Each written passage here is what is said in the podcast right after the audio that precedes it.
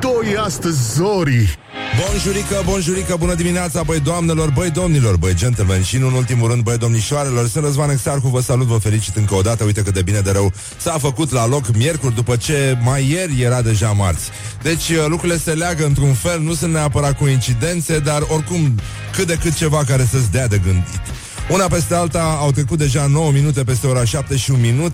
Totul se grăbește, se grăbește și nu avem timp să ne uităm la lucrurile care ne umplu sufletul de bucurie, cum ar fi faptul că astăzi va fi prezentat un proiect care ne este și nouă drag, dar cu siguranță vă va deveni indispensabil. Se numește Centenarul Călător. Un autobuz va călători prin județul Sălaj pentru a prezenta contribuția sălăjenilor la Marea Unire la Zalău. Breaking Zalău este mereu cântecul nostru de suflet și noi credem cu tărie că județul Sălaj există și că, într-adevăr, autobuzul se va întoarce din județul Sălaj și oamenii care au trăit să vadă ne vor povesti ce e acolo. Ne bucurăm mult, reținem pumnii, e ca o expediție pe Marte aproape, adică noi credem că de fapt Elon Musk este în spatele acestei lansări de autobuz în județul Sălaj și cu siguranță autobuzul poartă o plăcuță pe care sunt înscrise chiar și numele celor care au contribuit la construcția lui, tocmai pentru că există o diferență între județul Sălaj și planeta Pământ. Dar acum trecem la lucruri mult mai serioase. Astăzi o să avem un invitat care, dacă nu sunteți cu minți, da, dă bine cu pagaia. E vorba de Ivan Patzaichin și de Tudor Frolu, care au adus în București niște mâncărică lipovenească, cu tot cu lipovence, la bucătărie. Și încercăm să ne uităm la ce s-a întâmplat pe Google ieri. Din păcate, prima căutare, cea mai populară, este cea legată de numele Anastasiei Cecati, actriță care a jucat și în Las Fierbinți. Ea a fost ucisă de soțul ei într-o criză de gelozie, iar apoi soțul criminal s-a aruncat de la etaj. Urâtă poveste. Gianina Terceanu, judecătoarea condamnată în procesul de luare de mită în care sunt implicați frații Becali. Premiile Oscar, s-au anunțat nominalizările pentru cea de-a 90-a ediție, da? Highland Center, este vorba de sala în care se vor decerna premiile Oscar. Și Chelsea Barcelona pe locul 5. Mă rog, cu mințel, curățel, din păcate trist.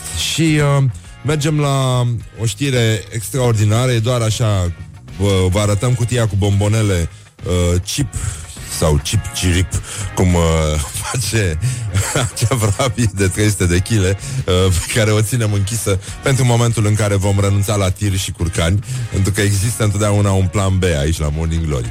Deci există această vrăbiuță care face chip-cirip. Așa. Capra cu trei iezi furată de la o grădină zoologică din Berlin și ucisă de doi români. Coincidență? Nu cred. Dar revenim cu povestea puțin mai încolo. Am vrea să trecem un pic pe la glorioși zilei, care astăzi sunt foarte, foarte valoroși. Primul ar fi Sylvester Stallone, care a scris pe Instagram după ce ieri, știți că a fost declarat mort, a spus: ce bine să te întorci din morți. Bravo, Sylvester, ține-o tot așa. Cum spuneam și ieri, cum subliniam, când era el mic, bunica lui spunea: mă, rochiță, mamaie, ție nu ți-e foame? Nu vrei să-ți dea mamaie? Știi? Mai ții minte bancola cu bulă care vine la bunică să zice: mamaie, tu ai sida? N-are mamaia că ți-ar da.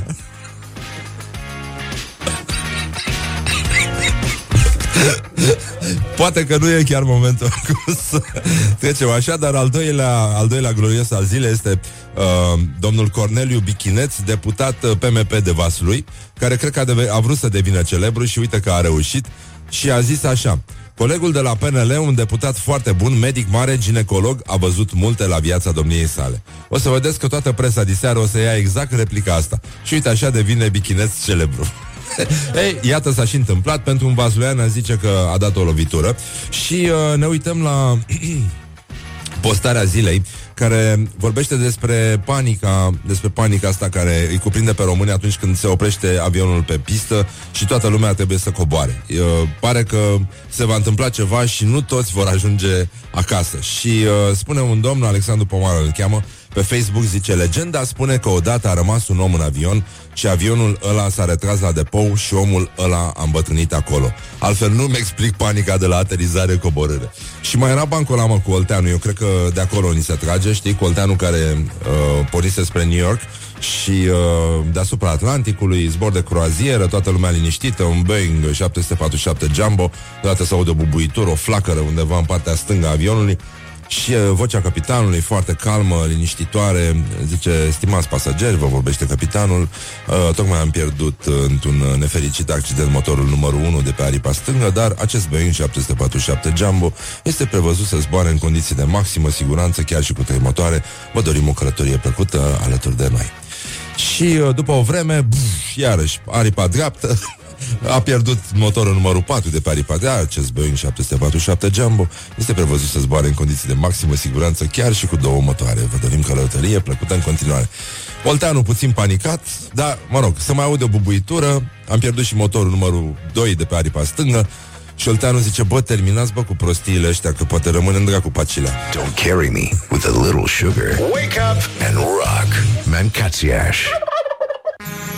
Morning glory, morning glory, dați-mi înapoi, dihori. Bonjurică, bonjurică, bună dimineața, băi doamnelor, băi domnilor. Bă, dă-mă muzica aia mai încet, așa. Deci, în concluzie, suntem la Morning Glory și foarte bine facem. Deja au trecut 15 minute peste ora 7 și 5 minute. Dar singura veste bună din aceste zile pare să fie faptul că se luminează din ce în ce mai devreme. Și totuși e o chestie mișto să te trezești la 5 și să auzi că toate păsărelele astea, toate vrăbiuțele astea de mari, cum avem și noi aici la Morning Glory de 300 de chile, fac cirip, cirip. Și e bine, toate vorbiuțele ascultă Rock FM, bineînțeles. Și ne uităm să vedem ce mai fac românii. Știți că avem această obsesie aici și încercăm să ilustrăm frumos tot ce se întâmplă, tot ce fac ei mai, ce produc ei mai valoros. Și ne-am uitat un pic unde să ne uităm noi. La Berlin, nu? De ce nu? Da, doi români au fost arestați la Berlin și sunt acuzați, Doamne, sunt acuzați de uciderea unei capre gestante la o grădină zoologică. Deci capra avea iezi în burtă, deci, pe scurt, românii au furat capra cu 2 iezi, nu 3 iezi, dar oricât. Și, mă rog, i-au prins cu niște fragmente de capră în bagaj și cu un cuțit plin de sânge. Deci erau picioarele animalului, mănuși murdare de sânge. Asta era o capră care era ținută într-o grădină zoologică foarte pașnică, un fel de părculeț în care veneau foarte mulți copii, pentru că puteau să se apropie de animale, să le mângâie și, mă rog, cam așa ceva. Dar, da, capra era o capră de Angora, avea o blană foarte creață, se numea Lili, dacă vă mai aduceți aminte de ea. Și a fost găsită cu gâtul tăiat și cu porțiuni lipsă din corp. Asta arată că tipii erau crescuți într-o zonă în care oamenii nu tăiau direct porcul, știi? Tăiau ce le trebuia. Aveai nevoie să faci un jambon, luai piciorul dreapta-spate și îl lăsai pe porc în viață. Îi puneai o proteză și mergea mai departe. Viața mergea mai departe. Nu omori tot animalul pentru că ai tu poftă de o pulpă de porc, nu? Ei cât îți trebuie și îl lași acolo să meargă mai departe. O familie de chirurgi, da, din tată în fiu. Și așa operau ei. Și mai avem scene șocante în Marea Britanie, ca să vedeți ce frumos se construiește reputația unui popor atunci când ai tot felul de imbecili dezaxați care se duc să muncească în străinătate. Ca de exemplu 3 români din Londra care au vandalizat mașina unui vecin pentru că parcase pe spațiul lor, mă rog, într-un cartier londonez undeva mai la mărginic, așa. Și i-au folosit, nu cum ați crede, flex și bormașină. Au folosit topor, bormașină și crosă de golf. Și au distrus mașina, au găurit-o, au lovit-o, i-au spart geamurile. Mașina era blocată de poliție pentru că tipul nu avea permis de parcare, deci nu putea fi mutată. Și... în fine, lumea a fost destul de înspăimântată. Au și fost filmate scenele. Probabil că dacă vă uitați pe Daily Mail o să o să le și puteți și puteți vedea. Și vești bune, pentru că știm că acum toată lumea este înspăimântată de scăderea natalității europene și de creșterea natalității altor rase conlocuitoare și se pare că singura șansă de a stopa, nu, această musulmanizare a Europei pare a fi românizarea Europei, pentru că iată în Belgia deja românii formează după francezi și înaintea marocanilor al doilea grup de străini prezenți în Bruxelles. Deci, hai că încet, încet a luat-o. O să vedeți voi cum o să umple lumea de zacuscă și de pufuleți și totul va fi bine și de pufarine, evident, și, în ultimul rând, de mici, de ce credeți voi, de fapt, că ar trebui să exportăm noi atunci când cucerim tot ce avem de cucerit? Pentru că e clar că se va ajunge aici. E foarte limpede. Din păcate, unde nu golești se umple. Deci va veni cineva la noi. Nu vreau să-mi imaginez o invazie bulgară aici, dar hai să vedem. Sau poate ne cucerește județul Sălaj și el se unește cu țara. Bun, deci ce credeți voi că ar trebui să exportăm noi? Care este lucrul care ne definește cel mai bine și cu care ar trebui să atacăm Europa, astfel încât să-i convingem pe ăștia să vină de partea noastră, să lase cotropiți cu plăcere? Mici, pufuleți, Eugenia, care este portdrapelul nostru. O să vă dăm și niște hinturi de zacuști foarte bune din comerț. Avem o listă foarte bună făcută de niște băieți care au stat și au mâncat pentru noi, 21-22. Și încheiem cu foarte frumoasă asta, cu titlul zilei, care vine de la Hot News, care îl citează pe Eminescu, vorbind despre lumina unei supernove. Așa este titlul: lumina unei supernove produse acum 10,5 miliarde de ani, abia acum lucii vederii noastre. E foarte frumoasă citarea din La Steaua, da? Dar există într-adevăr ceva mult mai sus decât asta.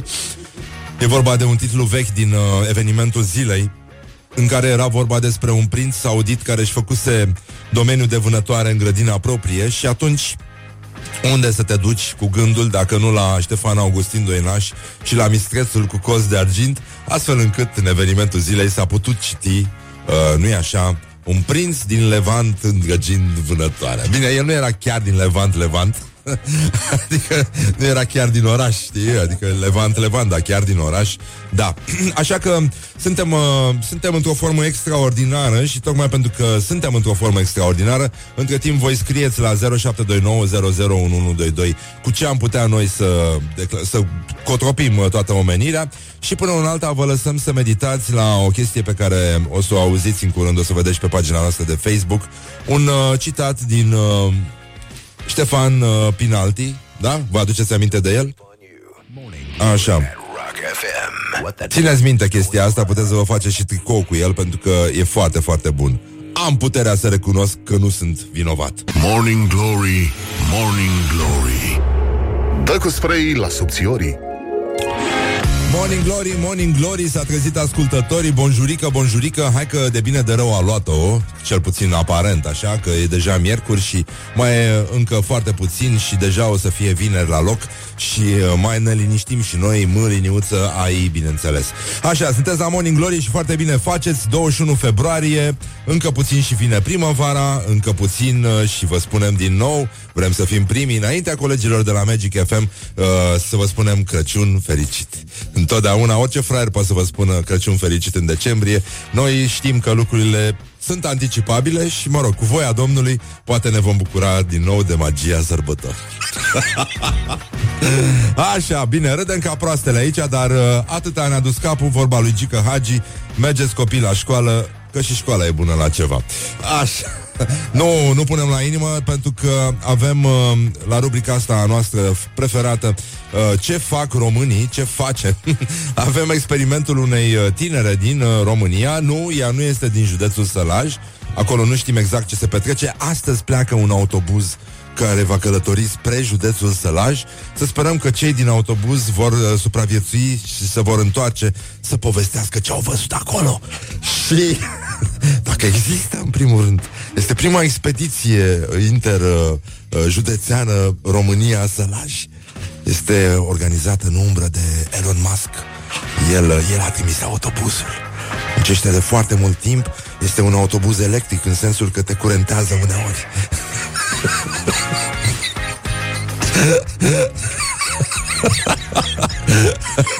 Orice fraier poate să curenteze băgând două cuie în priză, dar foarte puțini au șansa să pună una pe autobuzul ăsta electric care pleacă spre județul Sălaj și care din când în când face bzz, bzz. Când vrei să taxezi, bzz, te curentează. Nici nu știi de unde ți se întoarce.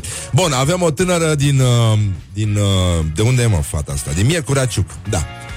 Mă rog, Gabriela Isadora o cheamă, e un articol din Adevărul. Și ea trăiește într-o căsuță pe roți și când se plictisește se mută în alt județ. Încă nu a ajuns în județul Sălaj, dar e adevărat că e greu să faci pasul ăsta. Mai degrabă te duci chiar și... Nu? Hai la Botoșani, zici într-o zi. Te duci la Botoșani. Da, tipa asta s-a săturat și a făcut o casă din asta pe roți, adică o casă de lemn așezată pe un trailer pe care o muți de colo-colo, o conectezi la cele necesare, la Nirvana, la... izvorul tămăduirii, la ce mai e nevoie. Și tipa a încercat să facă, să lucreze cu un meșter de acolo de prin secuime, că ăștia sunt foarte pricepuți la lemn. I-a arătat poze pe net, uite așa ar trebui să facă. Ăla a zis că nu prea se încumetă și până la urmă i-a găsit pe unii care vindeau trailere și au făcut și casa. S-a uitat la filme pe YouTube foarte mult timp. Până la urmă, mă rog, a început să umble cu ea. Singura ei problemă a costat vreo 20.000 de euro, toată distracția, și casa are 16 metri pătrați, cam cât o garsonieră, mă rog, decentă din Berceni. Și, nu în ultimul rând, tipa a și participat la construcție. Era bancul ăla cu fetița, știi, care... dar trebuie să mi-l aduc aminte. Da, așa. Singura ei problemă, și pentru asta a început să meargă la terapie, dar... încearcă să găsească totuși un terapist din județul Sălaj, pentru că ei au ceva special acolo. Singura ei problemă e că în weekend o apucă disperarea și de asta a mers totuși, a mai venit în orașele mari, în cartiere, și duminica dă banele tare, pune un grătar în fața geamurilor și își pune înregistrări de arhivă cu ce, mă? Cu flex, cu bormașină și cu manele. Și partea cu adevărat perversă este că în mijlocul garsonierei de lemn este o țeavă. Și ați crede că ea face striptease? Nu. No. Ea bate în țeavă ca să facă nenorociți ăștia liniște. Morning Glory at Rock FM. What the duck is going on? Morning Glory, Morning Glory. Ce urât miros chiorii. Așa, bonjurică, bonjurică, ce mai face juniorii, ce mai face ascultătorii? 0729001122, spuneți-ne care este arma secretă, că e zacuscă, pufuleți, mititei, sârme, liță, cum a sugerat un ascultător, cu care românii vor reuși să cotropească Europa și poate întreaga lume, pentru că ați auzit în Bruxelles deja, românii sunt a doua națiune conlocuitoare după francezi și înaintea marocanilor, which is very, very nice. Ai noștri nu fac atentate, zbăiesc cu minți, cel mult un grătar, adică atât. Și dau cu bormașina, bănenică. Nu dau cu centura de siguranță, centura vieții, dar nu este aia pe care o folosesc demenții ăștia jihadiști. Chiar a fost... știi, la un moment dat am făcut eu o cură din asta, am zis, gata, terminăm cu beutura, stăm liniștiți 3 luni. Și toți prietenii mei care, unii vând vinuri, alții gustă vinuri, mă rog, se ocupă serios, mult mai serios decât mine, mă priveau cu îngrijorare și chiar vorbeau între ei despre mine, ce am mai făcut, dacă am mai fost văzut, dacă am mai consumat. Și... la magazinul de vinuri din Floreasca, la Ethic Wine, unde lucrează și celebrul Luciferică, pe care l-ați mai văzut pe aici în înregistrări, apare uneori în înregistrările de la Morning Glory, un rocker supărat, așa, cu un bărboi mare, se întâlnește cu unul și îl întreabă de mine și ăla zice, băi, dar nu, de o lună jumate n-am mai băut nimic. Și tocmai fuseseră niște atentate, niște chestii din astea, se vorbea de radicalizare și Luciferică se dă așa un pas în spate, se uită ăla și zice: s-a radicalizat?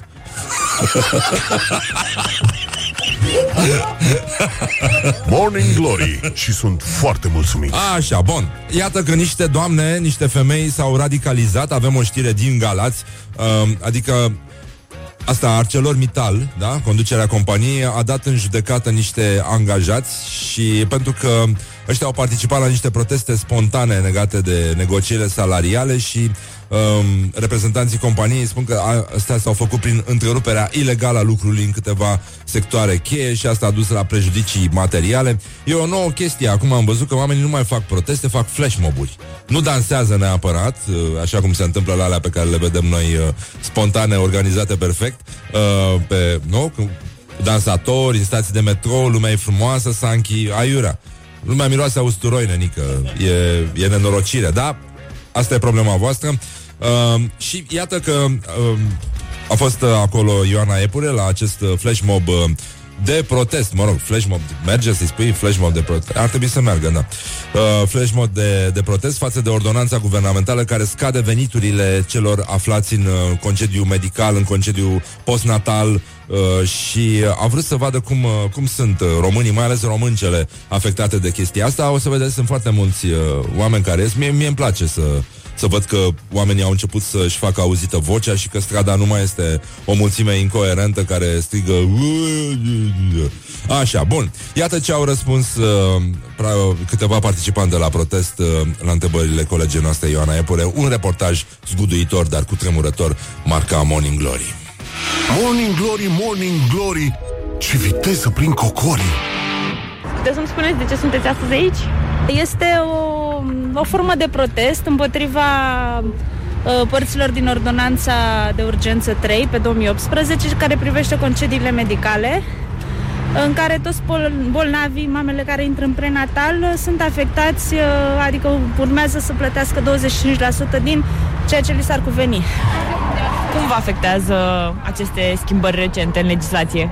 Am văzut că sunt mămici care le afectează și 300 și 400 de lei, ceea ce mi se pare foarte mult în ziua de azi. Voi avea lipsă peste 800 de lei, dacă în momentul în care intru în prenatal, peste 2 săptămâni. Pe mine, spre exemplu, m-a afectat pentru că sunt persoană cu certificat de handicap. Am suferit un transplant și conform noului cod fiscal, mi se ia din... sunt nevoită să plătesc impozit pe salariu, deși eram scutită de impozitul pe salariu până acum. În primul rând mă afectează prin scăderea venitului. Deci a scăzut, asta e important, sau mă rog, asta e grav, că a scăzut în loc să crească. Așa s-a promis, că o să crească. Nu știu dacă soțiile parlamentarilor, guvernaților, senatorilor ar putea să crească un copil cu 500 de lei pe lună. După noile legi, cu 1.400 ajunge la stat și în buzunarul unei mame 500 de lei e strigător la cer pentru 2018. Procentul este destul de mare de a fi afectat, mă refer ca și sumă. 1.000 de lei, 1.000 și pe lună. Morning Glory on Rock FM. Sau așa, mai avem câteva întrebări și mai avem câteva secțiuni de reportaj de la acest flashmob. Foarte interesante vocile oamenilor, coerente, tristă situația. Mă rog, mișto moment, nu, nasol moment, mișto colivă, știi, genul ăsta. Dar mai avem și o încurajare. Uite, ne scrie prietena emisiunii Lavinia, pe care ați și auzit-o, colega noastră de la Adevărul, care, ca de obicei, nu-i așa, se află în tramvaiul 36, care, la fel ca și județul Sălaj, pare să nu există. Face legătura cu un alt univers paralel în care oamenii aparent fac exact același lucru ca și noi, doar că ei sunt legați de lume prin acest ombilic semi-inexistent, semi-invizibil numit tramvaiul 36. Și spune Lavinia, care transmite pe Facebook de acolo, și se întoarce să povestească, evident, ha? Da, vorbeau doi între ei, au spus: domnule, tramvaiul ăsta 36 merge cam ca guvernul. sau, cum a spus marele Gigi Becali, dacă marcăm un gol la început, pe urmă putem să jucăm și la 0-0. Rock FM. What the duck is going on? Bun, revenim imediat cu o scrisoare a unui sălăjean către Morning Glory. Oamenii sunt frustrați, sunt supărați că facem mișto de județul ăsta. Dar a spus cineva că există județul Sălaj? Wake up and rock. You are listening now to Morning Glory. Morning Glory, Morning Glory. Tu o mai iubești pe Flori?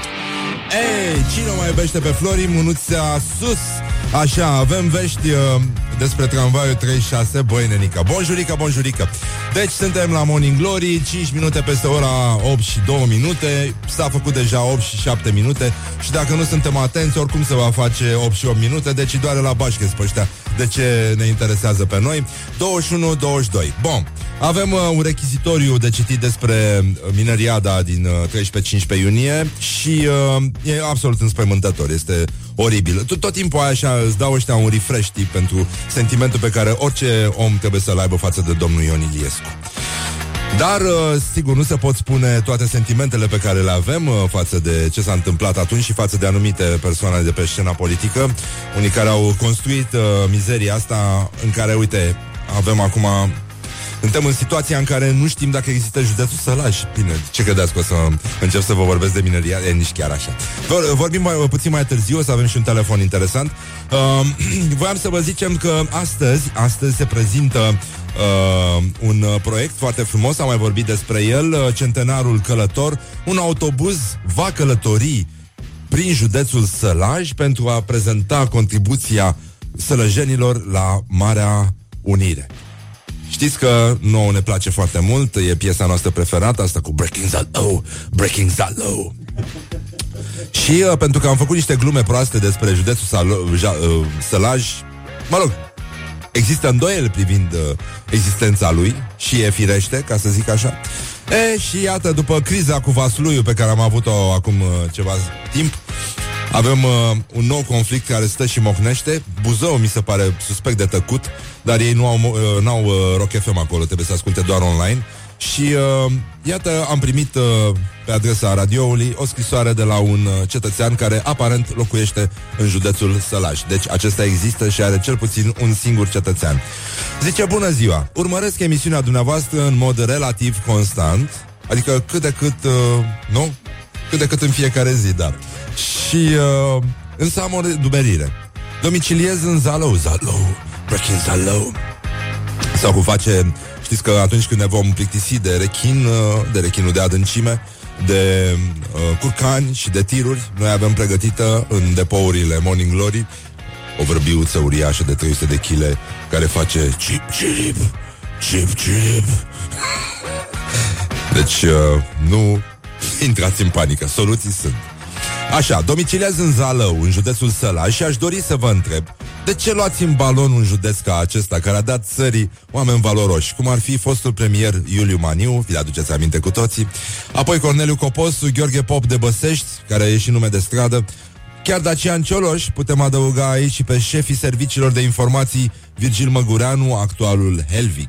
Există o grădină botanică vestită ce atrage mulți turiști, vă recomand să o vizitați, plus o grădină a zmeilor. Ar mai fi și castul roman de la Porolisum, lângă Zalău, apoi monumentul de la Guraslău. Ah, e scris greșit, așa. Fiind locul unde Mihai Viteazul a câștigat ultima bătălie înainte de asasinarea lui. Și atunci a spus Mihai Viteazul, era chiar cu fața la câțiva sălăjeni, dacă mi-aduc bine aminte, o secundă pe limbă, o viață pe șolduri. Și... cuvinte care, iată, ne urmăresc și astăzi și ne arată cât de actual este și va rămâne Mihai Viteazul. Și, din păcate, sălăjenii n-au trăit ca să povestească, pentru că imediat capul l-a stat unde erau șoldurile. Și avem, așa zice, poate ați auzit și de fabrica Michelin din oraș, sau de Silcotub, care produc doar pentru export. Deci calitate. Și să știți că și nouă, domnule Șerban Dan, ne place calitatea chiar și atunci când ne alegem ciorapii flaușați pentru trainingul de seară. E important și când îți iei un flaușat să fie de calitate. E foarte importantă calitatea. Ce? Acum o să vedeți. Deci o să ziceți că mi-a vorbit despre atracțiile turistice ale județului Sălaj, care aparent există, da? Ok, n-a zis nimeni că nu ar exista. Deci atenție, n-am zis că există, ci că nu ne îndoim că ar putea exista. E foarte, e o nuanță importantă și trebuie să fim de acord că plecăm de la această premisă, da? Bun, și exact când ziceam, uite domnule, omul ne-a spus că are Silcotub, că e grădină botanică. Ați auzit de doi români care au atacat la Berlin o capră dintr-o grădină zoologică. Era capra cu 2 iezi, nu cu 3 iezi. Deci câți iezi avea capra, Adidespot? Câți iezi avea capra? Așa. Ce ar fi plăcut lui Ion Creangă de Adidespot? Ce ar fi plăcut? Așa. Bun, și băi, scoate sabia de la castru roman și o înfige în spatele omului din Brăila, care există, și zice așa: despre Brăila, în schimb, se menționează doar Hariclea Darcle, Panaitis Strati și Ana Aslan. Nu mai vorbim despre potențialul Brăilei, un oraș de pe Dunăre, care ar fi trebuit să arate altfel, să fie mult mai dezvoltat. Deci m-a călcat în picioare. M-a terminat. Pur și simplu. Mie mi se pare că e o formă de jignire pentru cetățenii din Sălaj. Mă opresc aici. Am tras doar un semnal de alarmă. Sper să nu vă fi supărat prea tare e-mailul meu. Vă urez multă sănătate și toate cele bune. Semnat Șerbandan. Domnule Șerbandan, vă salutăm și noi. Vă mulțumim. Nu ne îndoim în continuare că județul Sălaj ar putea exista. De asta a fost și trimis acest autobuz care să exploreze posibilitatea, poate, populării județului Sălaj cu oameni, cu cetățeni ai României, pentru că e vorba de primul, e un proiect finanțat din umbră de Elon Musk, așa, care a trimis acest autobuz, primul autobuz electric. Este primul autobuz electric de la noi din țară. Este electric în sensul că te curentează când pui mâna pe el. Și încă o veste din tramvaiul 36. Ne-a scris un ascultător la 0729 001122, și că atunci când oprește în stații, în tramvaiul 36 se aplaudă.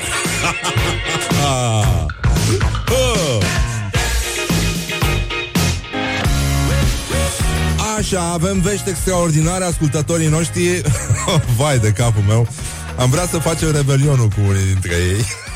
Foarte, foarte mișto mesajele. Vă mulțumim foarte mult că existați, ne ajutați foarte mult, mai mult decât spumantul uneori. Dar să lăsăm asta deoparte, pentru că nu e cazul. Este o zi binecuvântată de miercuri. Astăzi se pune borș, nu? Se pune borș azi. Da. Vinerea nu se pune borș și nici luna. A? Se ne crește borșul, da. Deci dacă aveți la îndemână o oală, o putinică, puteți să vă apucați de treabă. Așa, deci ne-a scris un ascultător, ne-a trimis un cântec despre Zalău. E un cântec foarte frumos, e mai rap, așa, nu se prea potrivește el cu Rock FM, dar hai, dacă am ascultat noi Hai la Botoșani, cred că a slăbit Hrubarul 4 kg când a auzit piesa pe post, și e bine că stă bine slăbuț așa, că face emisiune cu grasul ăla de Alex Dona. Bun, el zice că a slăbit, dar aia nu-i slăbit, spun eu, aia nu-i slăbit. Să vii așa fără nimic la emisiune de 2 ori mi se pare extraordinar. Nu știu, atâta tupeu n-am mai văzut decât la realizatorii ăștia pe care de afirmare. Așa, bun. Deci, Zălăuan, aka Zălăuan, se numește autorul acestei piese foarte frumoase. Și piesa se numește simplu Zalău. Aș vrea să o ascultăm împreună și să înțelegem mai multe despre ce se întâmplă acolo, locul înspre care a plecat autobuzul electric, în care se aplaudă atunci când oprește stații, la fel ca în tramvaiul 36. Așa, hai să mai vedem. O să vedeți și pe pagina noastră de Facebook niște băieți mascați așa, răi, cu în daci. Fugi de tot daci.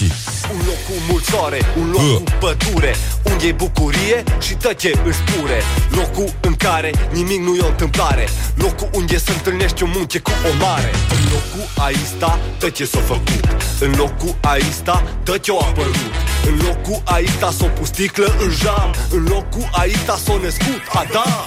Limba engleză aici s-o procreat, limba franceză la noi s-o creonat. În chineza veche noi am manuscris, mai așa s-a scrita, aici s-o decis. Toată lumea asta o fonima Zalău, și când s-o format o ieși dintr-un hău. Apa, hidrogenul, o fonuma unit, până zălăuanii i-o descoperit.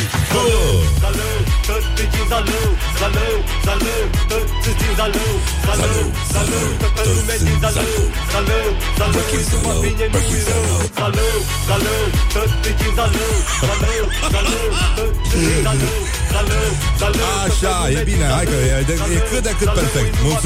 Mulțumim mult pentru această dedicație muzicală. O să o găsiți piesa în varianta integrală pe pagina noastră de Facebook. Și acum un mesaj de la Gică Hagi către toți copiii. Chiar or fi copii în Zalău? A trebuit să fie, nu? Adică cineva trebuie să întoarcă să povestească ce se întâmplă acolo. E clar că e un experiment genetic care merge mai departe și ne depășește posibilitățile cunoașterii. Și a spus Gică Hagi: copii, mergeți la școală, că și școala e bună la ceva. Opa, mamă, n-am vrut să se întâmple asta, dar iată, la Rock FM se aude chiar Metallica. Și e adevărat că prima atestare a Zalăului a fost în Twin Peaks. Traducerea corectă de la The White Lodge este Sălajul Alb. Și după cum se știe, la începuturi Dumnezeu se numea Dumnezalău.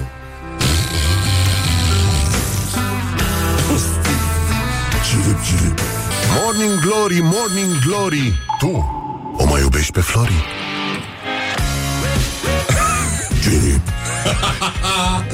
Am adus în studio o vrăbiuță fermecată, cea vrăbiuța noastră de 300 de kg, care este arma noastră secretă dacă nu mai merge și nu mai merge. Pentru că iată ce se întâmplă în lume. Trecem la rubrica orientări și tendinți prezentată în siguranță alături de vrăbiuța noastră uriașe. Ia spune vrăbiuța. Bună ziua. Cea mai mare vrăbiuță. Hai să vedem cine are vrăbiuța mai mare, a? Morning Glory o are. Așa. Vești extraordinare care demonstrează că omul gospodar își usucă și vara chiloții tot pe calorifer. O pasageră a cursei Ural Airlines între Antalya și Moscova și-a uscat chiloții la aerul condiționat care vine din orificiu de asupra scaunului. Nimic mai simplu, ci că în 20 de minute s-a și rezolvat treaba. Și evident știrea s-a viralizat. Pentru că asta înseamnă o știre adevărată, selectată la rubrica orientări și tendinți. Iar lumea spunea că poate că au fost niște emoții la decolare și de aici să fi fost chestia asta. Sau poate, nu-i așa, cum s-a întâmplat și la Baia Mare, o explozie de diaree.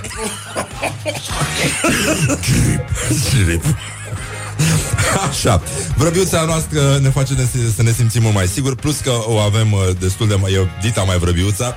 Și e mult spus vrăbiuță, dar spunem așa, vrăbiuță din snobism. Pentru că dacă și asta e vrăbiuță, nu, cum era bancul ăla cu gara din Dej. Așa, vești extraordinare din genetică. Dar mai stăm puțin până să ajungem acolo. O sportivă din state i-a păcălit pe unguri. O să vă povestim și despre asta. Telenovelele turcești subjugă Somalia.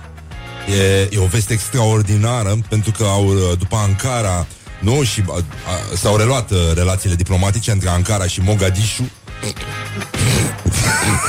Băi, mai ții minte bancul cu țiganul care s-a dus să-și boteze băiatul și zice, cum să-l cheme? Că Deșu. Că da, mai e unul Deșu. Atunci îi spun Bangladeshu.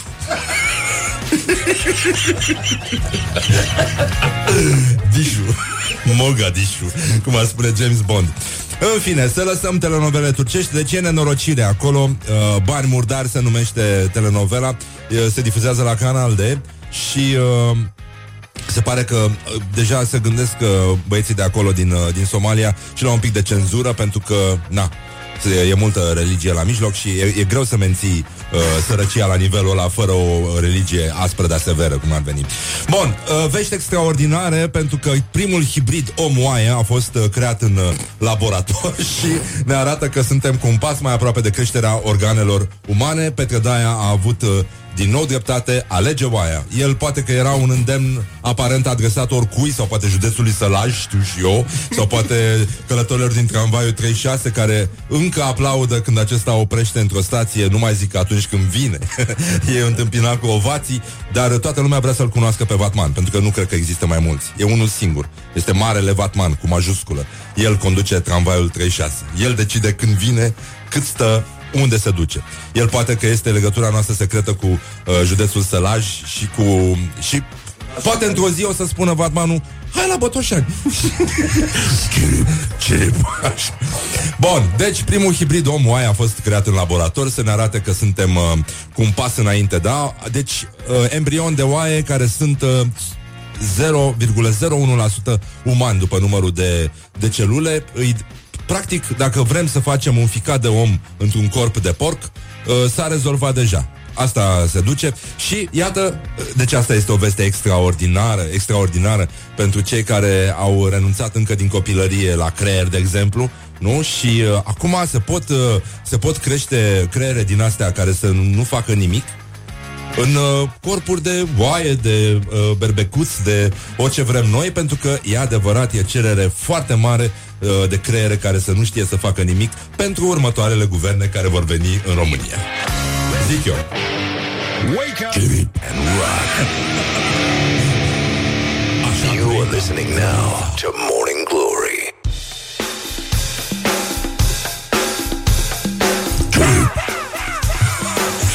Așa, și ca de obicei vă dorim o zi bună. Și de asta îl mai ascultăm o dată pe Ozzy Osbourne cu piesa asta foarte mișto, cover, băi, cover după Rolling Stone și niște. Please allow me to introduce myself. I'm a man of wealth and taste.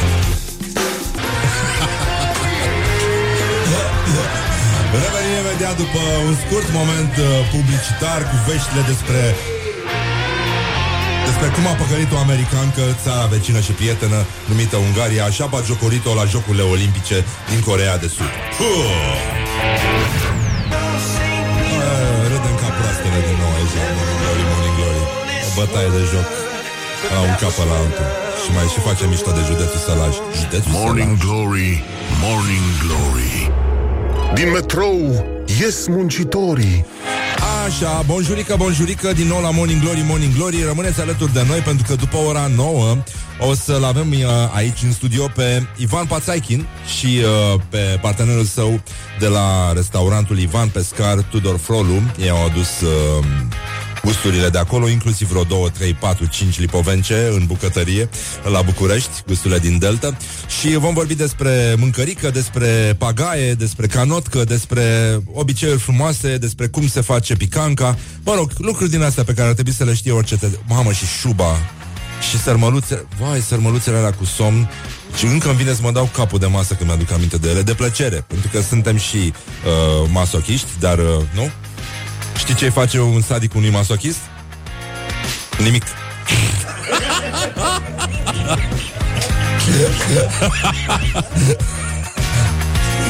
Ah, scuze.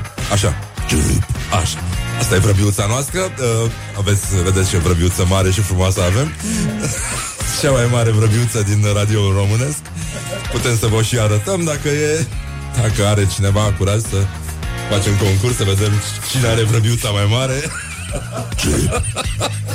Cu siguranță Morning Glory va câștiga. Așa cum și-a bătut jocul americancă de țara vecină și prietenă Ungaria. Deci era o tipă care avea și ea acest vis, participe la Olimpiadă, dar nu știa să facă nimic. Așa că, oricum, n-ar fi putut să fie selectată niciodată pentru Olimpiada de iarnă, pentru că, pur și simplu, nu se pricepea. Și, văzând că Ungaria are o echipă foarte mică, a spus că ar putea să candideze la snowboarding. Și a intrat în echipa de snowboarding a Ungariei și era o probă de halfpipe și s-a dus acolo și s-a plimbat un pic. După care a plecat. Au crezut săracii că e vreun protest, ceva, vreun flash mob împotriva guvernului Dăncilă, dar Uite că n-a fost așa. Femeia a plecat foarte mulțumită și și-a dat seama că nu e mare lucru de făcut. Orice fraier poate să facă un halfpipe când știe să meargă pe snowboard. Și de asta oamenii care merg pe jos printr-un halfpipe, ăia sunt adevărații și pe aia aplaudăm aici la Morning Glory, Morning Glory. S-a terminat cu bătaia de joc din China pentru că s-a declarat război fățiși show-urilor erotice la înmormântări. Nu se mai putea, da, nu se mai putea, pur și simplu. Și de asta se ocupă Ministerul Culturii acolo. Bă, ce înseamnă chestia asta? Știi că asta e deosebirea între o nuntă și o mormântare. Știi, la nuntă te duci pe interes. Te duci tu, vine și el la tine. La mormântare te duci chiar din plăcere și cu sentimentul că hai, lasă-i, fac o ultimă favoare, că ăsta sigur nu vine la mine, știi? Așa. Bun, deci problemele sunt așa, că în unele comunități din China rurală, să spunem China profundă, sălajul lor, practic,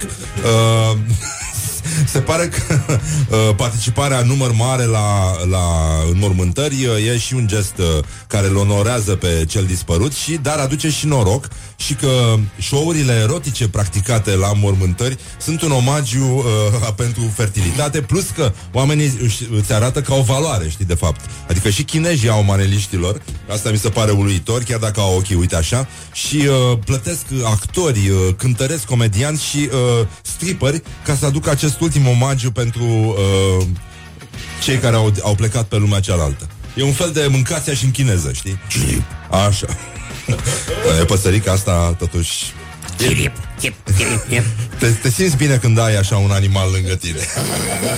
Da, ce-am uitat să vă spunem, că păsărica, vrăbiuța asta, pardon, e singura vrăbiuță de iarnă pe care o avem aici, pentru că, da, este îmblănită, așa este. Dar vara revine la o buf alb strălucitor ca pasărea Phoenix. Și se usucă doar cu fionul. De aici vine și Phoenix. Asta este numele ei de cod. Dar are un fion tatuat pe coapsa dreaptă.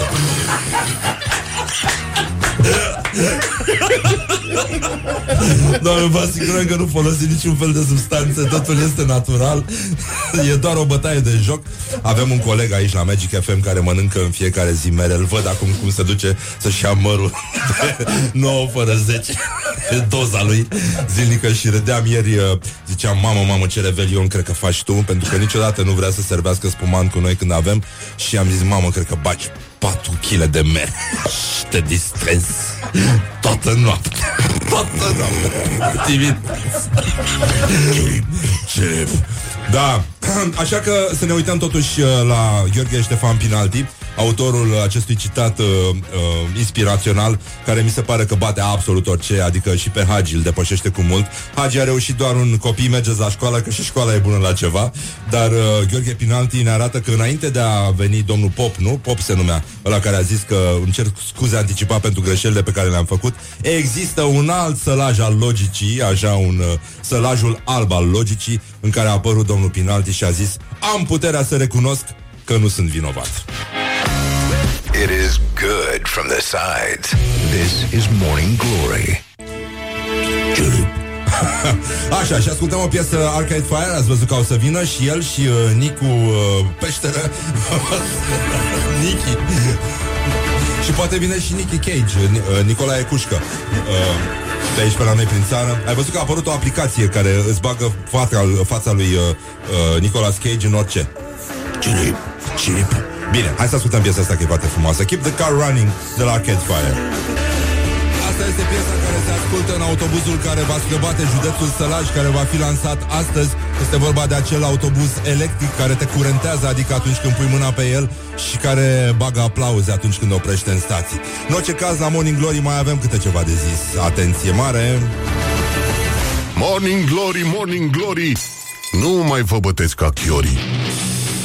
Așa, bun, ați auzit mai devreme, am dat un reportaj de la acel flash mob care a avut loc un fel de protest. Acum nu se mai poartă protestele, se poartă flash moburile.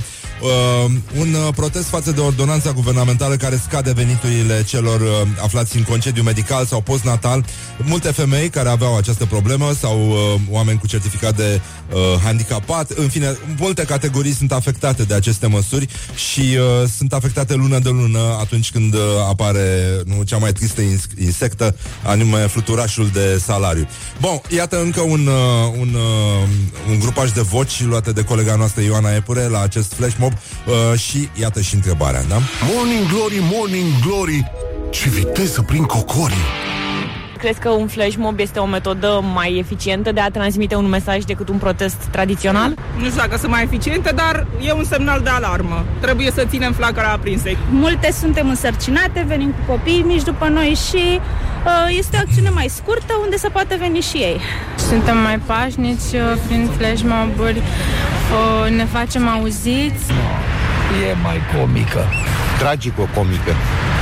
Știți ceea ce eu aș face? Să fim jumătate de milion în stradă și să mergem la Parlament, chiar lângă ușa la intrare și să le batem în geam.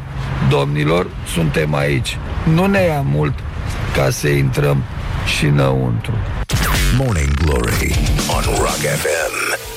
Respect celor care își fac auzită vocea și protestează, țin aprinsă flacăra, cum a spus doamna aceea. Sigur, dacă vrea cineva, Morning Glory e întotdeauna aproape. Dacă au nevoie să bată cu ceva în geam guvernului, noi avem acest stil sportiv pe care îl cedăm cu mare plăcere pentru bătut în geam și bătut obrazul și alte forme de captare a atenției. Captați o benevolenție.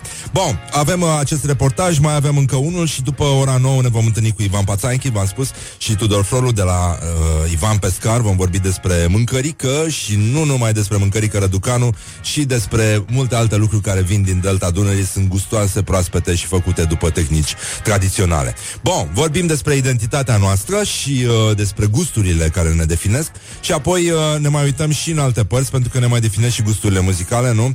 Cum s-ar spune. Și astăzi ar trebui să-i spunem la mulți ani lui James Dean Bradfield. Este solistul și chitaristul trupei Manic Street Preachers, face 49 de ani. La mulți ani tuturor celor care poartă acest nume. Ascultăm și o piesă de la ei, ne auzim după știri aici la Morning Glory.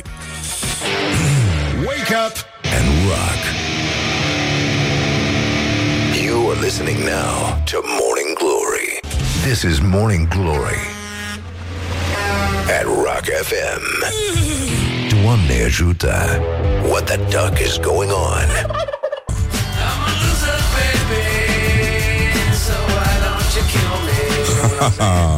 Morning Glory, Morning Glory, se duc sau se întorc cocorii? Așa, bonjurică, bonjurică, bună dimineața, băi doamnelor, băi domnilor, băi gentlemen și, nu în ultimul rând, băi domnișoarelor. Uite, ne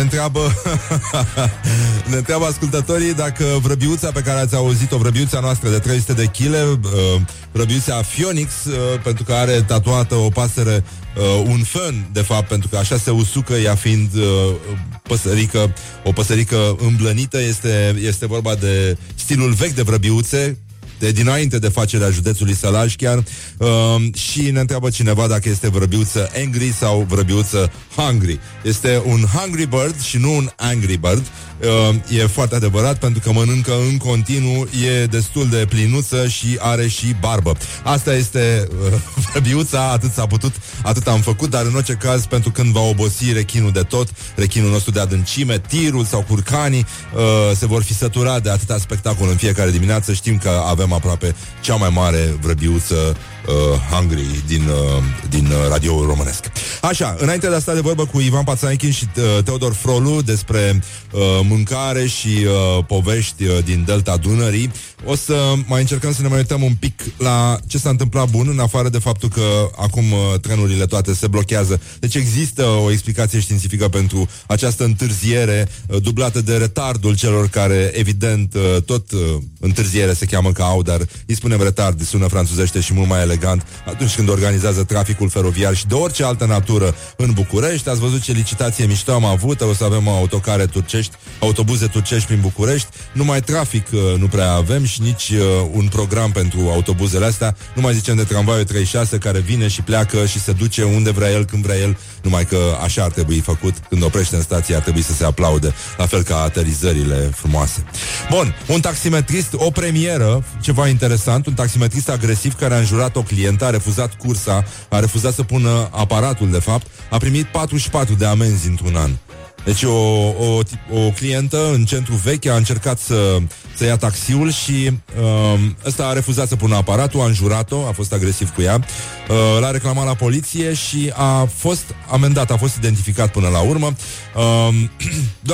Deci omul a făcut o criză de nervi, incredibil. Deci a fost audiat de polițiști de la rutieră, a fost amendat cu 3.000 de lei și apoi a mai primit... a mai primit o amendă de 5.000 de lei pentru că nu avea contract de muncă încheiat cu firma de taxi de la care avea mașină.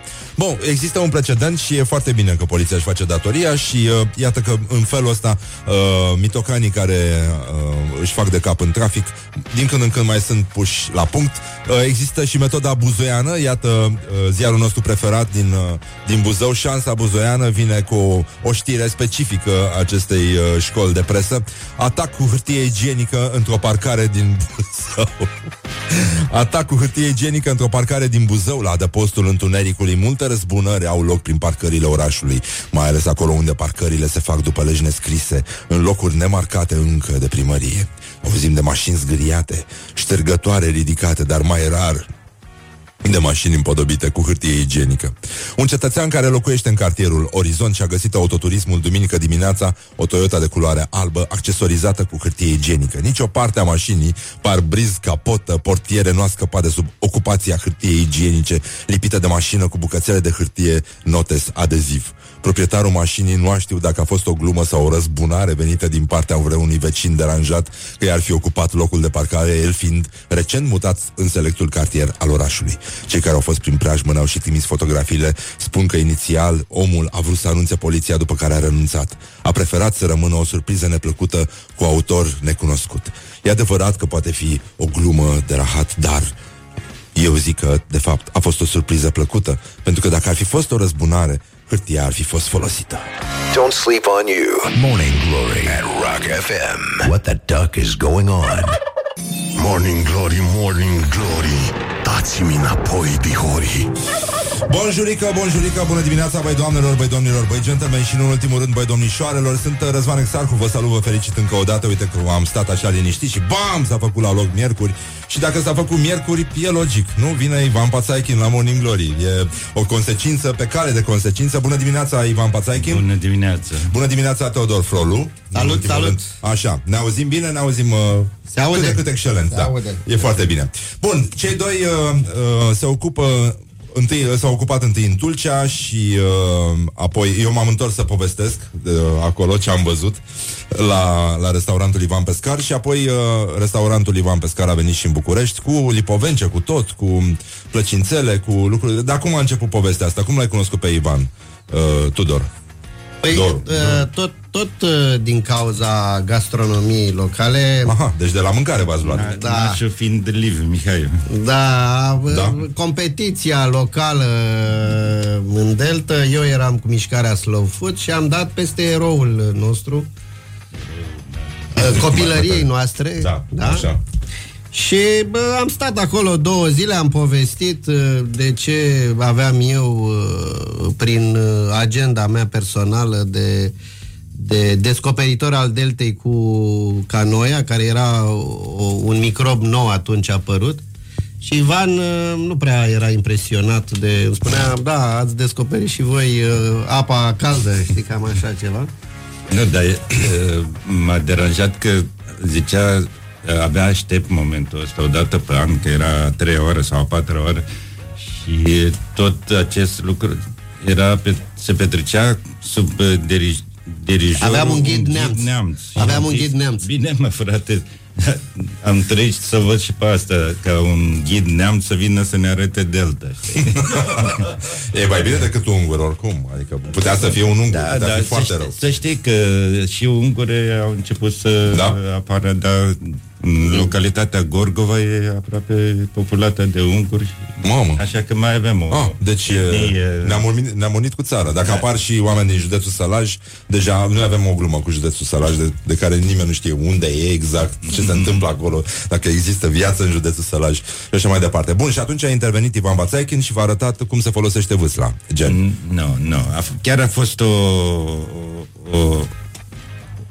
un moment în care cred că așa a vrut să fie pentru amândoi. Pentru că eu i-am povestit cam cum am văzut eu Delta acum 60 de ani. Eram copil, când erau oamenii altfel se comportau cu zona și văzând și atunci pe moment cum era de agresată cu vapoarele alea imense, era și o apă mare atunci în perioada aia. Și vedeai cum se fărâmă totuși. De acolo am început să vorbim împreună și am zis, hai să facem ceva. Și la altceva am zis să găsim o alternativă la ceea ce se întâmplă. Și... la turismul ăsta cu bărci, cu motoare, și eu eram foarte încântat de să zic, turismul ăsta la pagaie, să zic, la picior, așa ușor. Mai slow turism. Da. Așa. Și atunci a apărut prima idee, de fapt, a fost... hai să promovăm ideea asta, i-am găsit un nume, se cheamă Rowmania, de la rowing, mania de a merge cu vâsle. Cu vâsle. Ne-am gândit să fie și un brand cu care să putem face promovare internațională, că tot aveam ghidul la Neamț, nu? Și vorbeam în engleză cu el. Și pasul următor a fost, bun, promovăm ideea asta, dar umplem Delta de bărcuțe de plastic chinezești, colorate, cu vâsle, caiace. Și atunci am zis, nu, trebuie să facem ceva mai special și mai inteligent. Și atunci a apărut ideea de canotcă, care de fapt... nu, era ideea de lotcă, care e tradițională, și am zis să păstrăm totuși tradiția asta cu lotca construită din lemn și... numai că lotca nu s-a mai construit în ultimii 10 ani nicio lotca. Da? Tot ce mai exista, mai existau niște... da, puțină lume realizează că simbolul, dacă te uiți pe orice Google la poze Delta Dunării, o să vezi 3 tipuri de poză. Pescarul în lotcă, apusul de soare și pelicanul. Lotca nu mai există? Lotca va dispare, pentru că ea de 10 ani nu mai este produsă, pentru că nu mai cere nimeni. Și ori devine vreascuri de foc, ori devine jardinieră frumos la pensiune, cu mușcate. Și ați reînviat această tradiție? Adică mai sunt oameni care știu să facă lotci? Mai sunt meșteri? Sau și aia se duc? Da, mai greu, nu mai sunt, dar chiar ne-a fost puțin destul de greu să găsim un partener. L-am găsit într-un final, care este de fapt un inginer naval la pensie care era pasionat și-a făcut acest atelier de loci. Ce poveste. Da? Și acum ne chinuim de 3-4 ani de zile să acest atelier să-l transformăm într-o școală de marangozerie, că așa se cheamă, marangoz se cheamă meseria. Marangoz? Da, de fapt în grecește înțeleg că e tâmplar, dar așa se cheamă cel care face bărcile, tâmplarul de bărci. Și pentru asta am creat, și ăsta e un exemplu foarte bun de ce face asociația, da? Am creat canotca pe de o parte, care este o canoe de fapt din punct de vedere constructiv și cum o folosești, dar pe apă ea arată ca o lotcă mai mică, care era folosită de pescar la vânătoare de fapt. Aha, mișto. Și atunci cumva, deci când o vezi pe apă, ea păstrează specificul local ca și imagine, dar din punct de vedere funcțional, ea deservește ghidul Neamț. Deci mai are nevoie doar de pescar și de pelican. Că în rest, exact, deci am recuperat ceva din toată chestia asta. Bun, și de aici, de la canotcă pe care o produceți, una cred că se și poate vedea, nu? La restaurant, la Ivan, da. Așa. La mâncare, cum a fost? Ivan v-a dus la femei, nu? Femei care gătesc, așa. Nu. Chiar începând cu prima noastră întâlnire, că am fost la un concurs de gastronomie. Ah. Iar fetele din Mila 23 au cam câștigat ultimele. Și au ieșit vorbe, că a zis în jur era Ivan, da, au câștigat fetele de la Mila. Dar ele chiar sunt bune și foarte pricepute la gastronomie. Încet, încet am început să găsim, căutăm soluții. Prima dată ne-am gândit să le facem acolo un centru de gastronomie în care să vină să prepare, să vină și... Ca un produs turistic, da. Da, da. Să vină și turiști sau bărbații pleacă la pescuit sau la vânătoare, femeile să rămână să învețe să pregătească pești. Nu ce prinde. Da, da, ce... da. E, și tot așa. Adică încet, femeile încet. Turiștilor. Da, da, încet, încet am... Femeia de turist. Pardon, nu, femeia la turist. Încet, încet am descoperit că, de fapt, și gastronomia nu mai era ceea ce exista acum 50-60 de ani. Și atunci, împreună cu profesorul... Da. Vintilă, da. Mihailescu, da, și cu studenții lui am făcut un studiu și am scos chiar și o carte pe treaba asta. Și am descoperit că... Cum se numește cartea?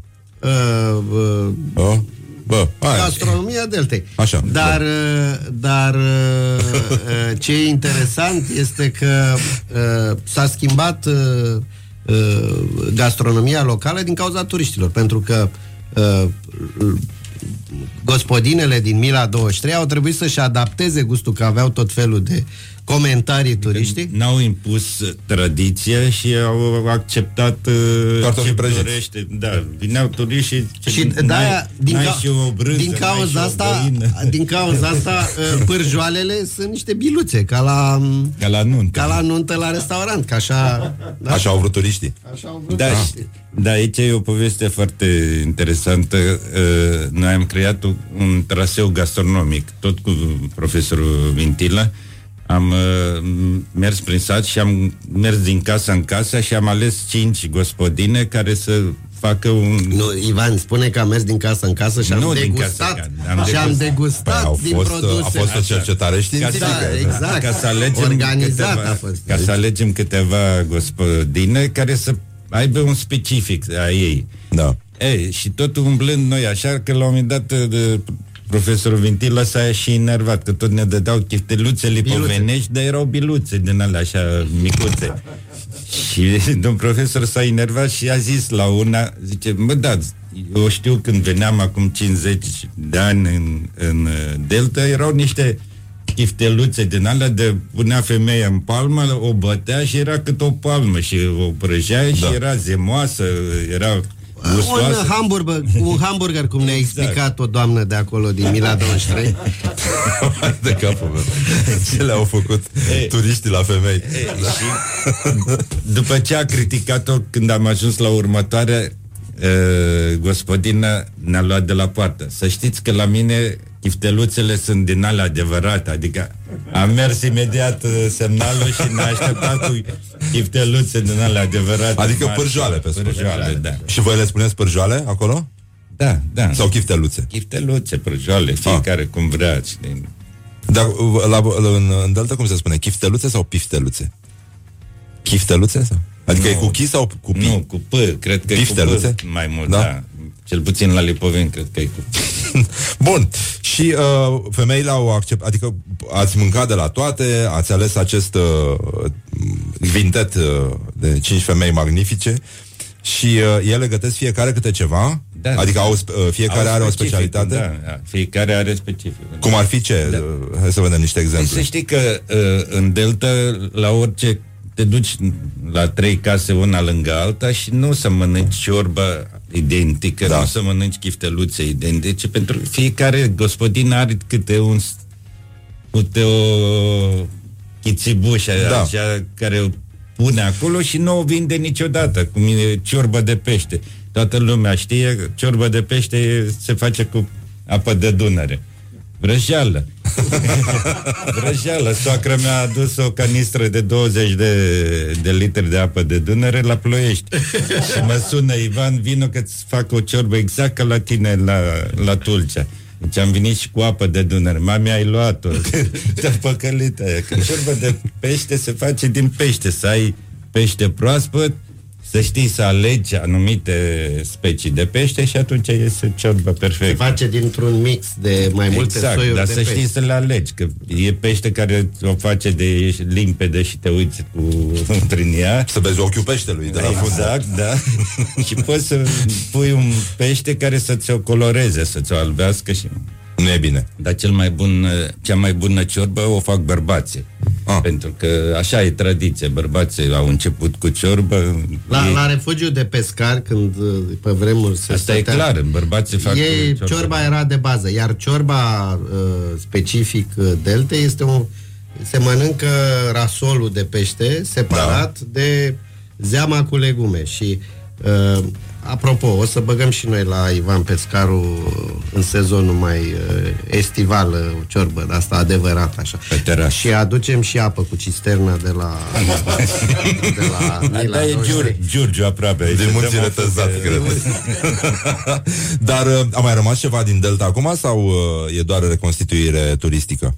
Ce se întâmplă? Adică oamenii sunt dispuși să revină la tradiții, să le redescopere, să le reînvețe sau le e rușine de ele? Da, e greu, pentru că dacă stai de vorbă cu ei și le spui să păstrăm tradiția asta, automat se gândesc că trebuie să te întorci cu 100 de ani înapoi. Dar lucrul ăsta trebuie explicat, trebuie lămurit și cel mai bun exemplu este Canotcă, care are și tradiție, are și noutate și trendy și tot ce vrei.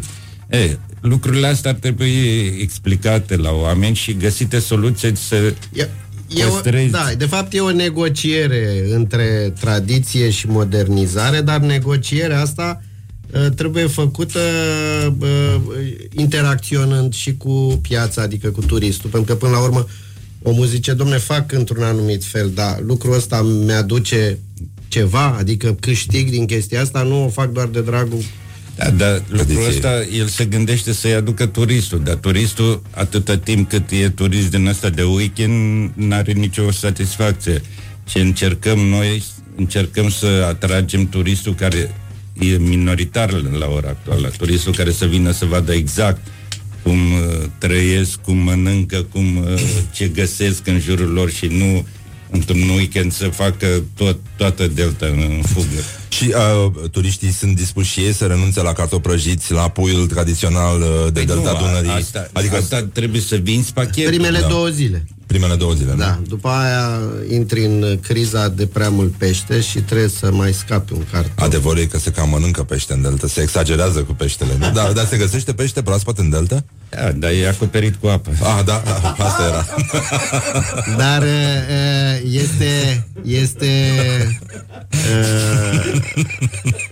este interesant cum povestea Ivan că în copilăria lui ei mâncau săptămâna pește, iar duminica era... Uram peștele atunci și acum dacă am de ales între pește și orice, mănânc pește în fiecare zi. Da, întreabă-l care-i... Și în copilărie cum era? Copilărie? Da. În copilărie... Duminica ce mâncați? Duminica mai tăia mama o găină sau ceva și făcea o ciorbă de cocoș și un pilaf, ceva. Dar și care dimineața, prânz și seara era pește. Care era mâncarea ta preferată? Atunci? Sau acum? Acum carasul prăjit cu mămăliguță și cu smântână. Mă omor cu asta, da. Și suntem în aceea sectă. Dar e singurul pește care e și ieftin și bun și dulce și tot ce vrei. Dacă știi să-l prepari, dacă știi să-i pui praful ăla de sare la timp și să-l prăjești așa ca lumea, să-l cărbovești. Cum? Cărbovești? Crestăturile alea mărunte, ca să nu simți oasele. Mamă. Mănânci de te linci pe bot. Da, știu, am același oftat în adâncul sufletului când mă gândesc la Caras. Noi cu Doru, când mergem în delta și acolo fetele ne primesc numai cu crab la proțap, cu chiftele, cu aia, și când ajungem la Turcia, hai Doru să mâncăm un Caras prăjit. Adică și niște pește, nu? Da. Cum ar veni. Bun, deci pentru cei care admiră Carasul, dar le frică de el, pentru că are oasele alea foarte, foarte ciudat dispuse și de care nu scapi, tehnica este să-l, mai ales pe ăsta micuț, la mare e puțin mai complicat, cred, dar la cel micuț, cât palma așa, care e cel mai bun, Trebuie crestat foarte, foarte fin la intervale de cât? Milimetri. Da, câțiva milimetri, dar foarte, foarte fin. Ce e important, că suntem și noi, să zic, pasionați de gastronomie. Un lucru este clar. Gastronomia, adică rețeta tradițională, pe de o parte, este, să zic așa, validată în timp și este, de fapt, o negociere între tipul de pește, felul în care îl gătești și gustul, să zic, unanim, așa, al consumatorului. Dar, când vorbim de bucătărie tradițională, poți să ai feluri de mâncare care nu-ți plac, chiar dacă ele sunt făcute tradițional. Adică, nu știu, e o diferență între malasolca care se face dintr-un pește sărat și, da, sărat și uscat. Și sărat, e clar că e mai sărat decât normal. Și atunci... sau o saramură poate să fie pe gustul cuiva sau altcuiva să nu-i placă. Ce e important și ce încercăm noi să facem, de fapt, și prin restaurantul Ivan Pescaru, pentru că restaurantul Ivan Pescaru este un parteneriat între noi și o asociație de pescari din Delta și a apărut, nu ca restaurant, a apărut din cauza acestei relații și nouă ne-a plăcut atât de mult de ei. Și mai ales fiind în Tulcea și nu exista măcar un restaurant specific. Exclusiv de pește. Ce, nu se găsea somon? Nu, nu se găsea. Se găsea, dar știți cum că tot românul să vândă de toate, să facă de toate. Asta e o problemă mare. Da, pentru noi a fost o mare surpriză când am deschis restaurantul. Primarul sau nu știu cine a zis: ne bucurăm în sfârșit că avem un restaurant de pește. Și noi ne gândeam că a făcut-o din simpatie față de noi. Dar, într-adevăr, nu exista până atunci. Acum, între timp, au apărut vreo 5 exclusiv de pește, ceea ce e foarte bine. Dar, ca să revin la ideea de la care pornisem, restaurantul ăsta n-a pornit ca un business, hai să facem un restaurant. A pornit din faptul că de 4-5 ani îi cunoaștem pe acești pescari, care sunt atât de pasionați, sunt din generație de pescari, adică părinții lor au fost tot pescari, ei pescari, și sunt atât de pasionați de gastronomie și de produsele pe care le fac, și așa a apărut ideea, dar hai să facem, de fapt, un restaurant care să fie mai mult decât un business de restaurant. Să fie un loc în care încercăm să promovăm ideea asta de rețetă tradițională. Și nu întâmplător, în bucătărie, spre exemplu, la noi, chiar aici la București, noi avem echipa, facem prin rotație, echipa de la Tulcea, de lipovence și poate ați văzut pe Facebook sâmbătă un moment special când corul de la Mila a fost invitat și au năvălit în bucătărie și e bine să vă uitați pe Facebook să vedeți ce s-a întâmplat acolo. Bun, vorbim un pic și despre bucătărie imediat, luăm o scurtă pauză și ne întoarcem alături de Ivan Patzaichin și Tudor Frolu de la Ivan Pescar. Ivan Pescar, asta e o pasăre, de fapt, da? N-are legătură cu numele lui Ivan neapărat. Nu. Cum arată pasărea asta? Una mică, foarte bine colorată, spre albastru. Electric, de fapt, așa. E între galben, albastru, chiar și un pic de roșu, dar e foarte colorată, așa. Avem și noi o vrăbiuță foarte mare aici. Este pescărușul albastru, așa se numește, sau Kingfisher. Kingfisher, asta e traducerea? Da, da. Foarte drăguț. Da, o să revenim și la vrăbiuța noastră. În germană, da. În germană, exact. Îmblănită. Ghidul spune Kingfisher. Kingfisher, da. Bun, revenim la Ivan Pescar, la rețete din Delta și la gastronomia tradițională. Deocamdată respirăm puțin și... ascultăm formația vocal-instrumentală U2 cu Bebe Rege și Când dragostea vine în oraș, o melodie de neuitat. Don't sleep on you. Morning Glory at Rock FM. What the duck is going on? This is Morning Glory at Rock FM. Doamne ajută. What the duck is going on? Așa, bonjurică, ne-am întors la Morning Glory. Ivan Patzaichin și Doru Frolu de la Ivan Pescar au venit să vorbim despre mâncă. Rică Răducanu a venit domnul Rică Răducanu aici și a spus bonjurică. Adică eu, Rică Răducanu. Cum e cu... am eu o expresie care se numește uniți salivăm. Și îmi place la nebunie să vorbim despre mâncare de dimineață, așa, când oamenii mănâncă tradiționale sandvișuri reci, împachetate sau cu vrigei. Care e cel mai... cu ce să începem? Picancă? Care ți se pare ambasadorul Deltei Dunării pentru tine, Ivan Patzaichin? Eu am spus, dar l-aș lăsa pe Doru să vorbească, pentru că el e mai de la oraș, așa. De la oraș, să zic că ți-a plăcut. Că mie îmi plac toate până la urmă, dar am spus că carasul îmi place, dar dimineața poți să mănânci o malasolcă, așa, cu tot cu mâșdei și cu cartofi fiert, așa, în coajă, știi? Să le explicăm ce e malasolca. E un pește uscat și sărat? Nu. Pește proaspăt, ușor sărat. Ușor sărat? Zice mala, de la puțin. Puțin? Puțin sărat. Îl săresc seara și dimineața îl faci la micul dejun. La mic, mamă, ce mic dejun aveți, zici că e Vietnam acolo. Un rasol. E un fel de rasol. Dar ăla care se face cu pește sărat? Da, ăla e scordolea. Scordolea, așa, scuze, ne-am încurcat. Da, aici. Îmi pare rău. Și deci ăsta se sărează de cu seară și ce pește folosiți voi la asta? De obicei pește alb merge la... Știu că șalou. Șalou, da. Biban. Aha, deci se sărează de cu seară, dimineața se fierbe puțin, nu tare. Peștele se fierbe ușor, cartoful se fierbe mai mult. Și se amestecă după aia cu cartof? Sau? Nu. E cartoful lângă? Cartoful separat natura, așa, și cu mușdei. Cu mușdei, așa. Așa. Da. Dar se poate și cu maioneză ușor, așa de maioneză. Maioneză lipovenească. Faceți maioneză în Delta? Da, cu usturoi. Maioneza, da. De fapt, da, uite, ascultătorii ne întreabă ce este șuba. Este o mâncare ucraineană. Ca și storceagul, nu? Și el vine tot de la... Da, storceagul vine de la ucraineni, de zona Sfântul Gheorghe, Sulina și cam atât. Vâlcov. Da, și partea de plaja Mare Neagră. Șuba este o variantă ucraineană de, mă rog, așa, un fel de salată băf cu pește, cum ar veni...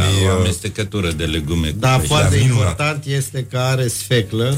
Da. Hai să descriem straturile alea, că e și foarte frumoasă. E o salată foarte frumoasă. Da, că e făcută cu grijă. Nu sunt un specialist de șuba. Dar am văzut că te mai duci în bucătărie peste doamnele alea și le mai dai puțin peste făcăleț. Nu, un lucru care l-am înțeles și eu e că bucătăria asta ucrainiană, lipovenească, are un ingredient care nu e folosit foarte des la noi și anume sfecla roșie. O găsim și în ciorba rusească, adică cu varză și cu sfeclă roșie. Probabil că fiind o legumă de ținut peste iarnă, mă gândesc că de aici vine. Și șuba, de fapt, ce înseamnă șuba? Înseamnă sub maieu. Adică șuba acoperit. Da, e șuba cuvântul șubă care l-am importat și noi pentru șuba de șantier. De fapt acoperi cu legume un pește, un rasol de pește se acoperă cu legume și se lasă cam 2 zile la macerat la rece ca să își transfere gustul de legume. Se folosește și un strat de ou la asta, de obicei, în mod tradițional? Nu. Bun. Deci avem morcov, cartof. Da, morcov, cartof, sfeclă și cam atât. Cine vrea poate să pună și ou, nu e interzis ou. Ultimul strat e de maioneză? De regulă, da. Da? Se acoperă cu maioneză, se fac niște straturi foarte frumoase. Dar poți să-și amesteci și legumele puțin cu maioneză. Da, dar ele sunt foarte frumoase așa cum sunt, pentru că ai un strat portocaliu, un roșu de la sfeclă, peștele care nu se vede și peștele este ultimul de jos, de obicei. Dar poți să pui și între straturi. Așa. Ei, dar șmecheria este că trebuie să stea. Cum își vede... Nu? Cam așa. Cum trebuie să stea, da. Trebuie să stea destul de mult. Da, trebuie să stea cam... De fapt, răbdarea e foarte importantă în bucătăria asta din Delta, nu? Nu sunt lucruri care se fac pripit așa. Borșul durează, toate ciorbele durează. De ce? Slow food? De ce? Nu. Nu avem fast food. Avem fast food în Delta. Se face fast food. Se face imediat. Problema e până fierbe cartoful și aia, că peștele 10 minute a fiert. Nu iau problema. Deci nu ne grăbim. Sau malasol, că sau picam, că ai pus o bucată de pește pe tablă cu sare, pac, pac, ai turnat un pic de apă și gata, un ardei și mănânci. Deci, uite ce simplu era. Și părea că avem nevoie de fast food. Da. Nu. Slow food nu înseamnă că se gătește încet sau repede, ci gătitul în sine și bucuria de a înțelege ceea ce mănânci e o povestea din spatele mișcării slow food. Aici se pricepe Doru. Da. El a fost primul care a deschis târgul Radu Anton Roman. Da. Mi-a plăcut în Delta, mi-a plăcut când am filmat un episod din MasterChef, atunci l-am și cunoscut pe Ivan Patzaichin și au venit niște doamne care îi dirijau pe concurenți, care erau împărțiți în două echipe și au învățat să facă niște lucruri și după aia niște oameni din sat au gustat ce au făcut nefericiții concurenți, mă rog, le cam tremurau șubele pe ei, dar mi-a plăcut cum au... Întâi cum au explicat femeile din Delta ce se face cu, pentru mine slow food înseamnă încet și sigur, știi? Adică nu exista nimic în afara rețetei și totul era extrem de strict și pașii erau foarte bine descriși și ce era amuzant era că una asculta cealaltă, din cealaltă echipă asculta ce spunea cealaltă și zicea, dar nu se face așa și, apropo de ce ți-am zis mai devreme totul părea bine până când ajungeau la specific și au zis, nu, tu te pricep la chestia aia, tu o faci pe aia, aveau fiecare, erau femeile din acest traseu din Mila 23, pe care vi le recomand, e un traseu turistic minunat, în care în fiecare zi puteți mânca acasă la una din aceste doamne, care vă oferă ceva ce nu găsiți la celelalte doamne din parcurs. Noi chiar diferit. Și spunem că ce am încercat noi prin Ivan Pescaru să aducem produsele de acolo originale. Dar nimic nu se compară cu gătitul acolo în prispa pescarului cu peștele scos din apă cu o oră înainte. Deci să nu cădem într-un chiar de pescar. Exact. Avem noi traseul la pescatorii. Adică nu avem aroganța asta, spunem, domne, veniți aici la Ivan Pescaru și venim ca să vă arătăm direcția. Și să vă duceți acolo unde e originalul. Și deci mai este un traseu de pescaturism, ai spus, Ivan? Da, am creat... Știi, noi tot ce facem în Delta acolo încercăm să facem niște proiectele mici, pentru că noi suntem o asociație, nu suntem în măsură să creăm niște proiecte de mare amvergură în Delta. Dar încercăm să le arătăm oamenilor că se poate trăi, se poate dezvolta și sub altă formă. Și printre care... am creat și acest proiect pescaturist, tot la Mila 23, am ales 4 sau 5 pescari, 5 parcă pescari, 5. Într-o echipă, că ei trebuie să lucreze într-o echipă, cărora le-am construit 3 embarcațiuni, 3 loci turistice speciale, le-am creat un set de veselă, tot ce se poate... Pentru picnic, să ai picnic. Și deci pleci la plimbare cu pescarul? Nu, pleacă, ei se duc după ce termină munca lor profesională, după aia au un traseu bine stabilit cu scule de pescuit specific puse pentru turism, într-un loc mai atrăgător și mai frumos și ceilalți unul din ei merge și recoltează peștele, ridică scula, pozează, ceilalți iau în barcă turiști, celelalte bărci le iau turiști, și timp ce adună pește, aia pozează, le povestește, uite pelicanul, uite cocostârcu, uite nofără, uite nu știu ce, uite vibanul, uite carasul. Și altul gătește. Și după aia se retrag, au un refugiu unde tot așa le-am ajutat noi să facă un șopron unde au și o toaletă ecologică cât de cât așa în stuf Da.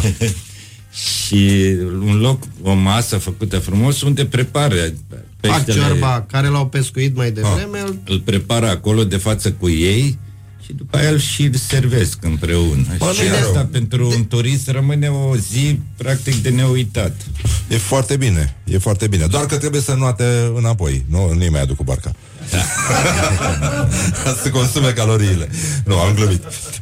Bun, încheiem aici. Ivan Patzaichin și Tudor Frolu, le puteți admira munca și puteți înțelege mai mult din ce fac și culege și informații la restaurantul Ivan Pescar în București, la Piața cu Flori. Piața s-a terminat? Flori. Da, s-a terminat. Și câte mai aveam de povestit. Da, da, da, știu. Nu mi-ai spus cum se face storceagul, dar pot să descopere oamenii dar acolo. Nu e specialitatea mea, că eu sunt Mila 23, mai e centru. Asta e specialitatea asta celor de periferie, așa, un bercen al deltei. Nu bercen, mai strand, mai nu știu. Bun, mulțumim mult că ați acceptat invitația. O să mergem să vedem ce e cu sărmăluțele alea de somn care m-au nebunit pe mine. Și cu somn și mai ce se pune? De obicei se face din știucă și mai adaug ceva somn sau... Mai gras, nu? Mai gras, mai consistent. Să fie mai pufos, da. Doamne, sărmăluțe pufoase, fost... mă dau cu capul de mixer, nu? Ieri au fost Andrei umpluți. Aoleu. Nu, să terminăm. Bun, uniți salivăm aici la Morning Glory, Morning Glory. Ne auzim mâine, le mulțumim invitațiilor noștri. Încă o dată Ivan Pescar și acolo mai găsiți informații și despre Mila 23 și despre pescaturism. Și puteți să țineți minte că întotdeauna uniți salivăm aici la Morning Glory. Din regia tehnică de emisie, Răzvan Exarhu, Laura Popa, Ioana Epure, Mihai Vasilescu și Horia Ghibuț. Vă urează, vor să fie primii care vă urează Crăciun fericit. Morning Glory at Rock FM. What the duck is going on?